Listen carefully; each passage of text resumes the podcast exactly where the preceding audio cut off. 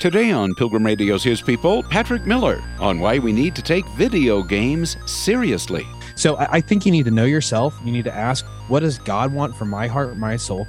Um, and then when you play the games itself, we need to play the games discerningly. You know, uh, when we step into the game, we can ask, is this game pointing me towards Christ? Is it calibrating my imagination and my ethics towards the kingdom? And if it's not, then what can I learn about the world and how do I need to resist it? And, and, again, that's the interesting thing about playing video games is sometimes it's going to help you understand your neighbor and help you understand your context in a deeper way so that you can interact with others evangelistically uh, for the glory of the kingdom. Patrick Miller, next.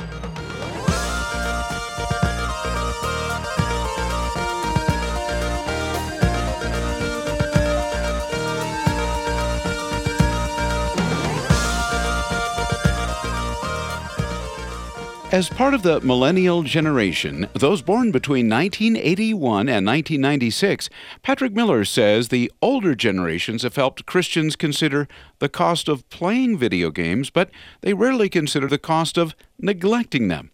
Patrick Miller is on the pastoral staff of the Crossing Church in Columbia, Missouri, and writer of the thoughtful piece, The Case for Taking Video Games Seriously.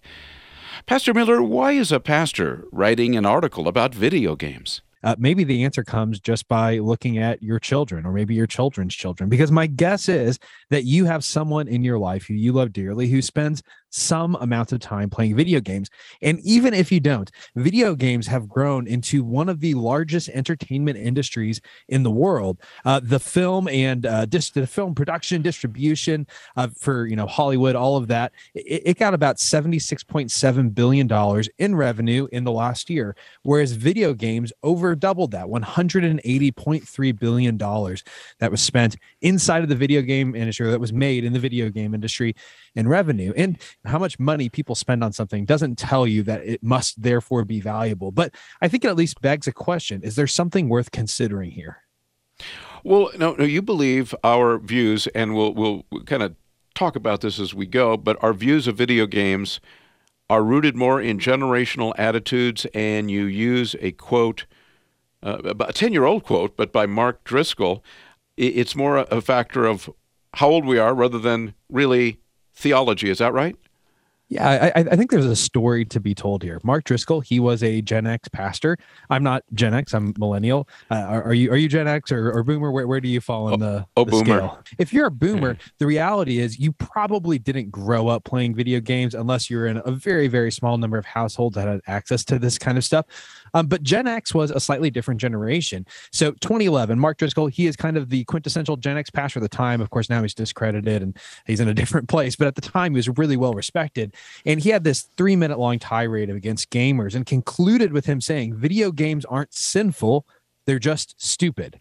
Now, here's the deal. I doubt many people would put it that bluntly, yeah. but my guess is that there are a lot of people in his Gen X a cohort who would agree with him.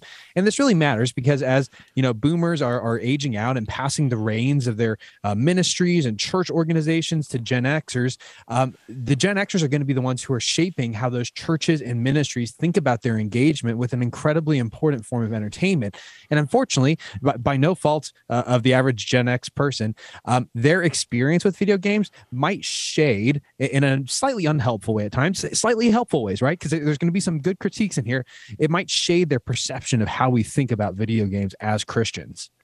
Well, help us understand what you mean by a, a video game. I mean, it's much different today than in 1985 obviously yes yeah things have changed tremendously and when you think about gen x in particular there's three things that i think we should attend to the first is that if you ask the average gen x or what they thought about video games they would probably start by saying they're childish. Now that makes perfect sense to me because when they were, you know, in elementary school or slightly older, you know, the kinds of video games that were out back then was Pac-Man. it's not the most uh, adult form of entertainment out there. And then in the mid 1980s, there were home consoles that were beginning to become rather popular in America. Of course, there were the Atari before that, but very few people had them. And these were Japanese made consoles. But at the time, they thought their way of breaking into the American market was through the toy market, which meant that they needed to advertise their uh, video games to children. Well, Gen X at this point, they're getting into middle school and high school, and, and a generation that's watching Beavis and Butthead is not going to be very interested in a cutesy little Mario game. And so it created a certain sense of video games are for children, they're not for me. And that perception has stuck since then. Um, I think another thing that we can pick what we want to get into Yeah. is just the perception of violence around video games and also addiction in video games. Well, we'll talk about that a little bit. I think when you talk about uh, Gen uh, Gen X, the people what born between 65 and 80, or the people that are in their 40s and 50s, I guess. Yes. Now, isn't that a, a major critique of a lot of the video games? Is that they are violent? Yeah, it is a huge critique. And, and you hit that age range just right. You know, by 1999, most Gen Xers had reached adulthood. They were starting their families. And mass media coverage of the Columbine shooting awoke a lot of young parents to the possibility or the threat of school violence. Um, but what followed after Columbine isn't quite what we're used to today. Of course, there were the jeremiads against guns. Uh, but what's interesting is the gun lobby actually worked alongside Democrats like Joe Lieberman to deflect a lot of the blame from guns and instead pointed at video games.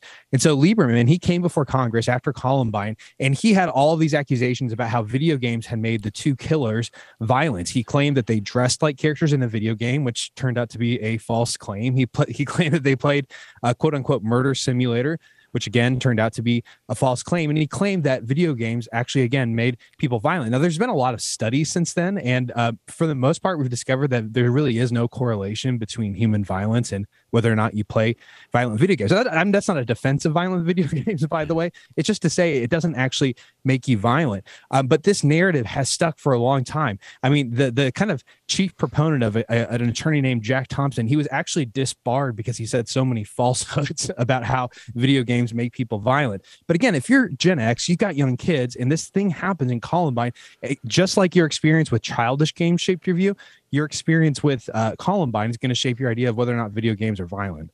Well, help us to understand, Pastor Miller, um, how prevalent, how ubiquitous, if you will, are video games in your generation? As you said, you're a millennial, you, people in their 30s and 40s. Uh, and is it, it's kind of a two part question here. How, what percentage of your generation are gamers? And then is it more of a male phenomenon? In other words, male versus female? Mm, yeah, I don't have specific statistics, so I, I will hesitate to give uh, definitive numbers. Okay. Um, but I can speak anecdotally and say that for a lot of millennials, a lot of people in my cohort, um, video games are a major part of their life, and they have been since they were kids. The phenomenon is definitely more pronounced amongst men than women, but we know that the cohort of women who are gaming uh, is growing significantly. And the perception around games as being hyper violent, of course, there are tons of hyper violent games out there, and a Christian should take that seriously. I, I don't think it's probably good for your soul to play a game that teaches you to emulate or uh, glorify or celebrate violence.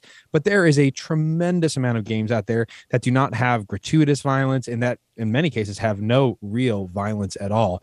And so, again, these are all things to consider as you're evaluating games in the present.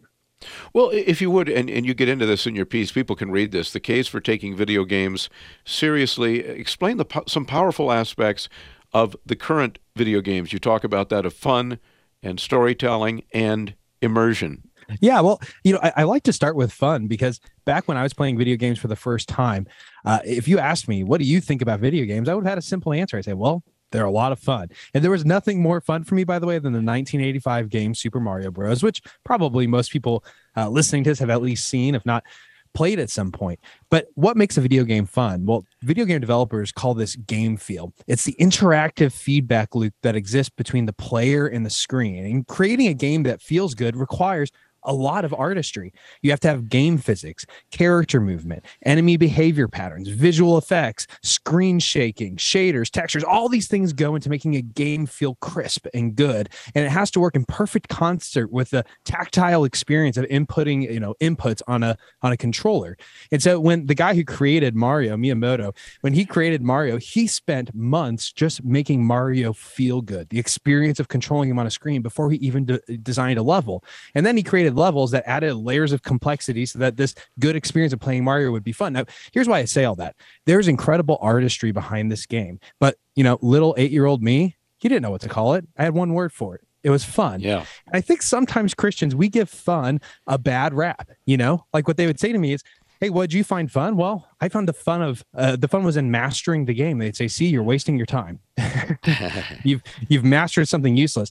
But I would push back and I'd say, if you really think that, then you think that all fun pastimes are worthless because there's no such thing as a fun pastime that doesn't require mastery. This is why I hate playing War with my daughter. That's a card game where you just flip cards over at random and whoever has the highest card wins. Yep. Why isn't it fun? Because you can't master it. You know what's much more fun? Card games like uh, uh I mean, there's so many different. You can talk about uh, Monopoly. You can talk about backgammon. There's tons of fun games, but what makes them fun is that you can actually master them.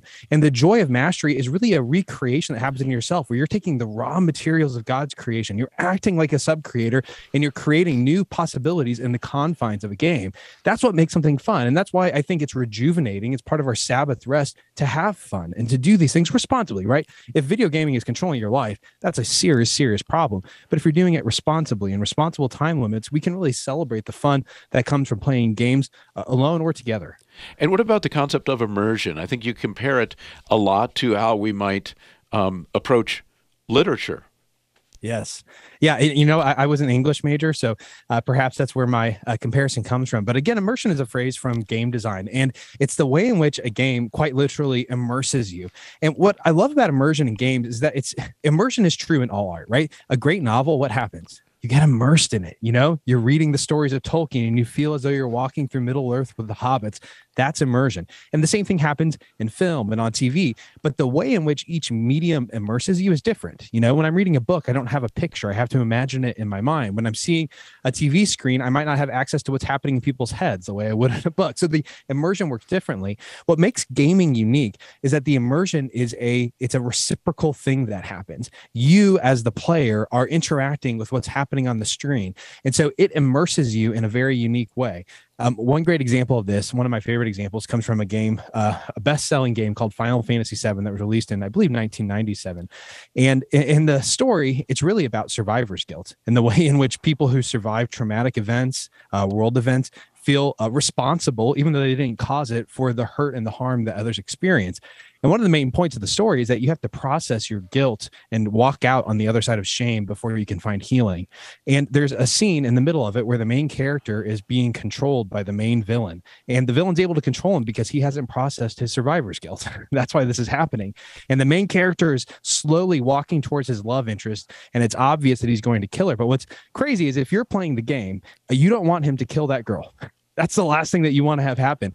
And if you're holding the controller, whatever button you press, if you try to make him go backwards, if you try to make him go left or right, if you try to press any button that's nothing to do with movement, it moves the player character closer and closer to the girl. Now, why is that immersive? He doesn't want to kill her either. You you as a player don't want it to happen. The character doesn't want it to happen. And now all of a sudden you've become one with the character. And so I could watch it on screen, this moment of this person trying to fight the, and resist the urge to kill his love interest, that would affect me one way. It affected me so much more deeply because I was drawn into the story. And again, I think that this is just what good art does. It's what C.S. Lewis talked about frequently, frequently when he uh, was discussing art and literature. Um, he, he talked about the way in which when we read, we become, you know, 1 million people in one. And I think when you play games, you step into stories in a similar fashion. And what you just uh, described to us is the concept of role playing games. You're, uh, yes. Uh, and uh, talk about that a little bit. I mean, the, the, again, it's so different uh, than maybe the, the very rudimentary kind of games that many of us were exposed to years ago.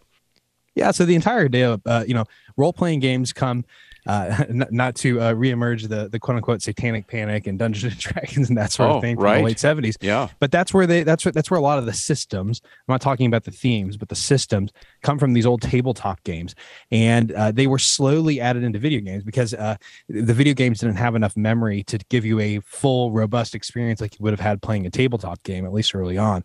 Of course, that's possible now, and today it's really moved uh, well beyond uh, its original roots. But the entire concept behind it is what we're discussing. It's you role playing, you stepping into the role of a player and becoming that character and uh, playing the character well, if you will.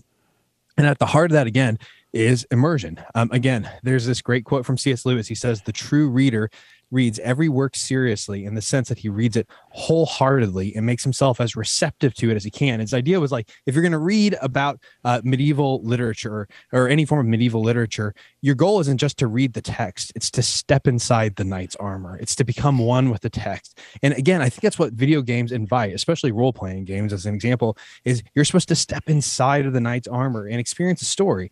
Now, of course, these stories can tell you truth. These stories can tell you falsehood. These stories can lead you in uh, bright places. They can mislead you in dark ways.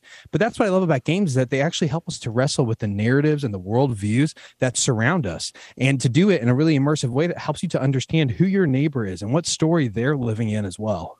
Well, my guest today on His People is Patrick Miller. He is a pastor at The Crossing and co director of digital relationships. We're talking about his piece, The Case for Taking Video Games Seriously. And we can certainly see, Pastor Miller, that you do take video games seriously. What kind of discernment do you think Christians need to bring to video games? I mean, are, are, all video games fair fair game, so to speak? I mean, or is there a certain level of discernment where some you probably don't want to play the role that they're proposing or offering? Yeah, it's a, it's a fantastic question, and I think I think I think that you'd apply the exact same rules to playing video games as you would apply to any form of entertainment, whether it was reading a book or listening to music or watching a TV show or a movie or anything like that. Um, there's going to be movies that have um, explicit sexual content or explicit violence that isn't probably good for your heart. It's probably not what Jesus would have you watch or partake in. And maybe uh, even more so when you are actively a participant in it as a video game. So I, I think you need to know yourself. You need to ask, what does God want for my heart, my soul? Um, and then when you play the games itself, we need to play the games discerningly. You know, uh, when we step into the game, we can ask, is this game pointing me towards Christ? Is it calibrating my imagination and my ethics towards the kingdom? And if it's not, then what can I learn about the world and how do I need to resist it? And, and, again, that's the interesting thing about playing video games is sometimes it's going to help you understand your neighbor and help you understand your context in a deeper way so that you can interact with others evangelistically uh, for the glory of the kingdom. Are there video game manufacturers uh, that that specifically make video games that have either a biblical worldview component or they have an evangelistic aspect? There are there are some uh, Christian video game creators out there. None of them are with, as far as I know, uh, major studios. So these aren't big deal games that a lot of people are playing. Now that said, I do know that there are Christian game developers, and some of my favorite games, while they aren't Christian, they do explore themes. Here's the deal: we live in God's world and when you live in God's world, that means that there's some things, if you're living with the grain of creation, there's some things you can't resist. Sacrificial love is always beautiful. Why? Because we worship a sacrificial king. And so, is it a shocker that some of the best video games, the most popular video games of all time, center on characters who show sacrificial love? Well, of course it's not. And does that point me towards Christ? Yes, it does. Does that create an opportunity for me to talk with my friend who likes that same video game? Hey, you love this character. Do you want to know why? Because there's a part of your heart that longs for the true sacrificial king. And talk about too video or uh, virtual reality. That that's actually, mm-hmm. actually become a big part of these kind of. I mean, talk about immersive. Yeah, and so w- VR is really still a relatively new technology. Um, a lot of people who use it today get sick from using it, so uh, I'm not recommending oh. you go out and do it. Well, so one of the reasons is that um, when you're playing on a screen, you only need your screen to show you about 60 frames per second to to make it look smooth. Like like you can't really notice the frames anymore. Um, when you have a VR headset on, you have to have 120 frames per second uh, to not feel sick. Um, and it has to be refreshed at a really high rate. Well, to do that, you have to have really powerful computers with really powerful graphics cards that we just we don't we have them. They're just so expensive that the average user can't possibly afford to use them. But where VR is going is people who do have the money and the resources to play some of these games without getting physically ill from it. And I do think we can expect, because this is just how technology works, in probably five to 10 years, that technology is going to be accessible to virtually everybody. Um, and most of it will probably be done on cloud computing. So it won't even be done on your own personal device.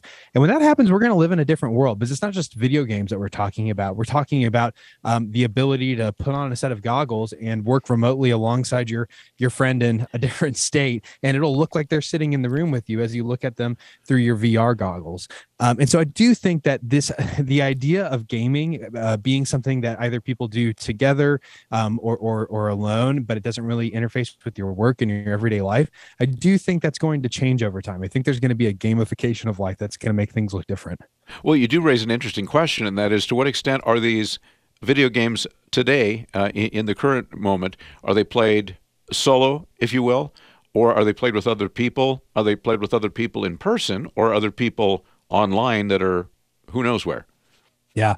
Yeah. So most games today are probably our most popular games, the most widely played games are massively multiplayer games. So whether these are first person shooters where, you know, people are, are doing that together um, or it's online role playing games, a lot of them are multiplayer and people are sometimes playing with friends. It's very easy to play with friends that you know locally, but they're also often playing with people that they've met online. And it's really cool. I, I've seen some Christians in this space use this for evangelism. There's a there's a great guy on a streaming platform called Twitch. His name's uh, TV Preacher Guy, oh. and he he he goes on there. He's, he's really good at some of these games, and so that's why people watch him.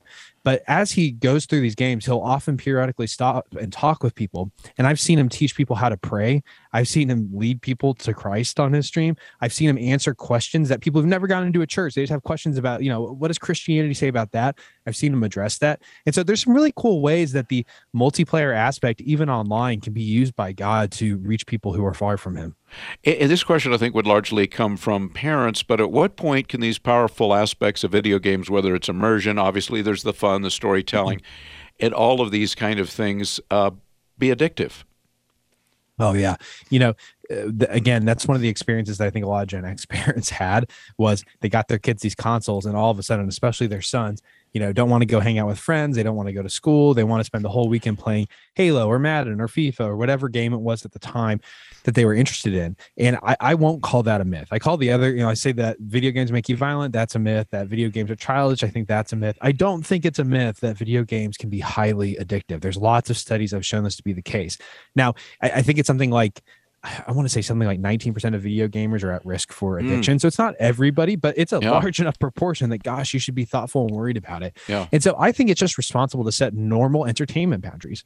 You know, what what would concern you if your son or your daughter was spending that much time watching football or watching Netflix?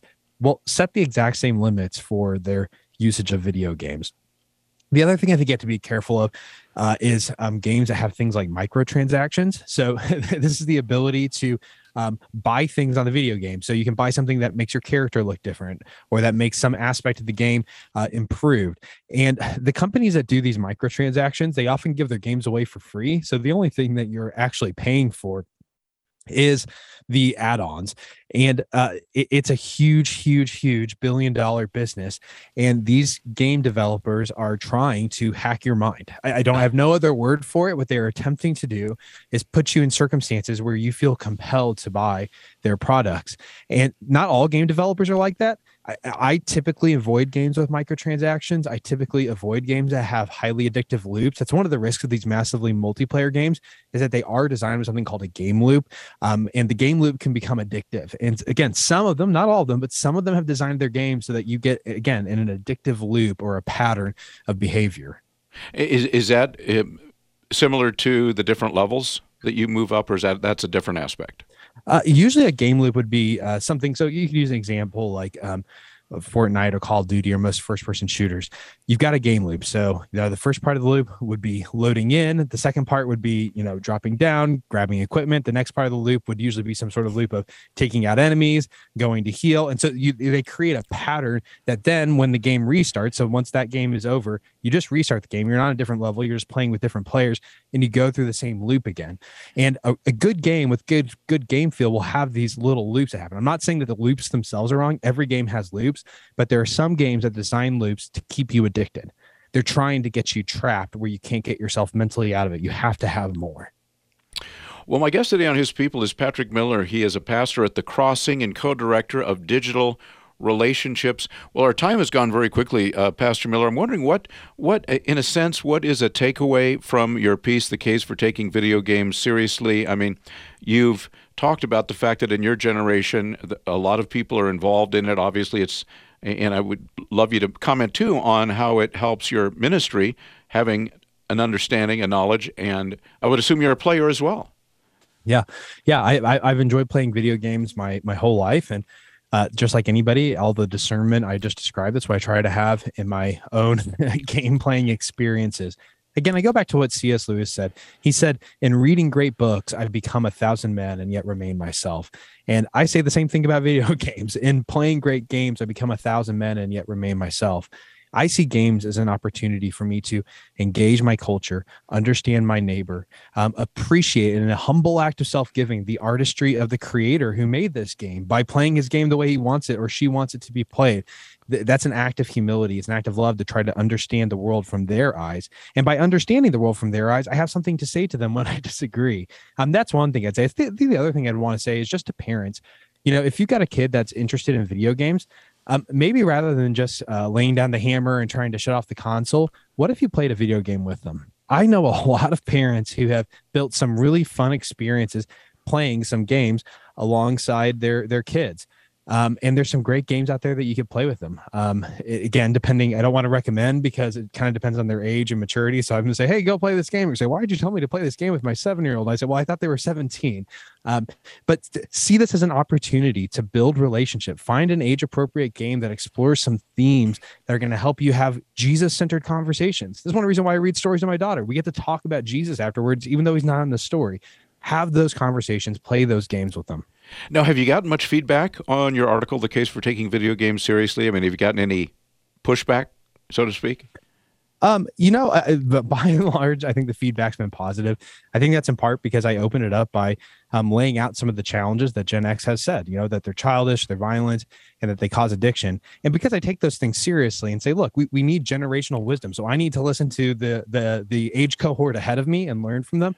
Um, I, I think that's muted a lot of the critique. And I think a lot of people have learned, I hope, from me as a millennial who's engaged with the stuff and said, oh, you know, I never thought about the value of fun in the Christian life. I never thought about the value of narrative and story and understanding our world. I never thought of the value and the artistry required for immersion and the beauty uh, that's reflected of our creator and people who can create that immersion. Um, so I, I, on the whole, it's really actually been a pretty positive response, which I've been thankful for. That was the goal was not to offend, but to win people over. Well, I would like to ask you as we, as we wrap up today, you are co-director of digital relationships. I don't think I've ever heard that as a, if you will, a title in a church for a pastor. Tell us what you do and where that came from. Yeah. So I think, like a lot of churches during the pandemic, we had to figure out how to do church online, how to reach people who were um, at home and locked in.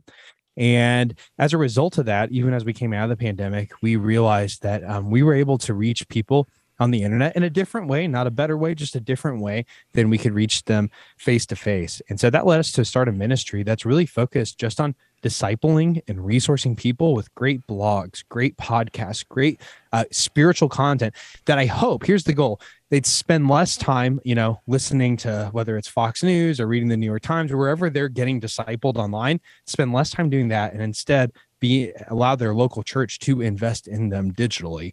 And again, that's just one component. We've got lots of people doing in-person ministry, that kind of thing, but that's our goal is just to reach people online for Jesus. You've been listening to His People on Pilgrim Radio. Many thanks to our guest, Patrick Miller. He's on the pastoral staff of the Crossing Church in Columbia, Missouri, and writer of the thoughtful piece, The Case for Taking Video Games Seriously. You can read it at christandpopculture.com. Coming up on tomorrow's program, it's Jenny-Lyn de Klerk on the remarkable lives of five Puritan women from history, like Anne Bradstreet. People probably know she immigrated to New England as a newlywed with her husband and parents. She set up a house there and started a family in this difficult place, and she became the first person, male or female, to publish a book of poetry in America. Mm, that's tomorrow at the same time, right here on His People. Thanks for listening.